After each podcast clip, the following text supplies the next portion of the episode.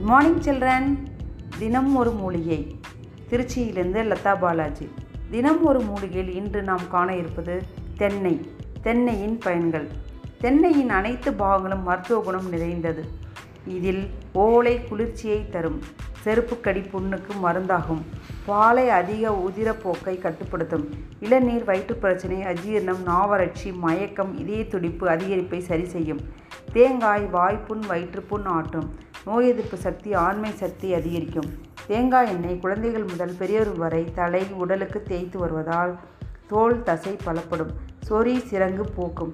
தென்னையின் பயனை அறிந்த நம் முன்னோர்கள் இதனை காய கல்ப விருட்சம் என்று தென்னையை பெற்றார் என்றும் தென்னையை பெற்றால் இளநீர் பிள்ளை பெற்றால் கண்ணீர் என்றும் பழமொழியும் சொல்லியுள்ளனர். நன்றி மாணவ செல்வங்களே.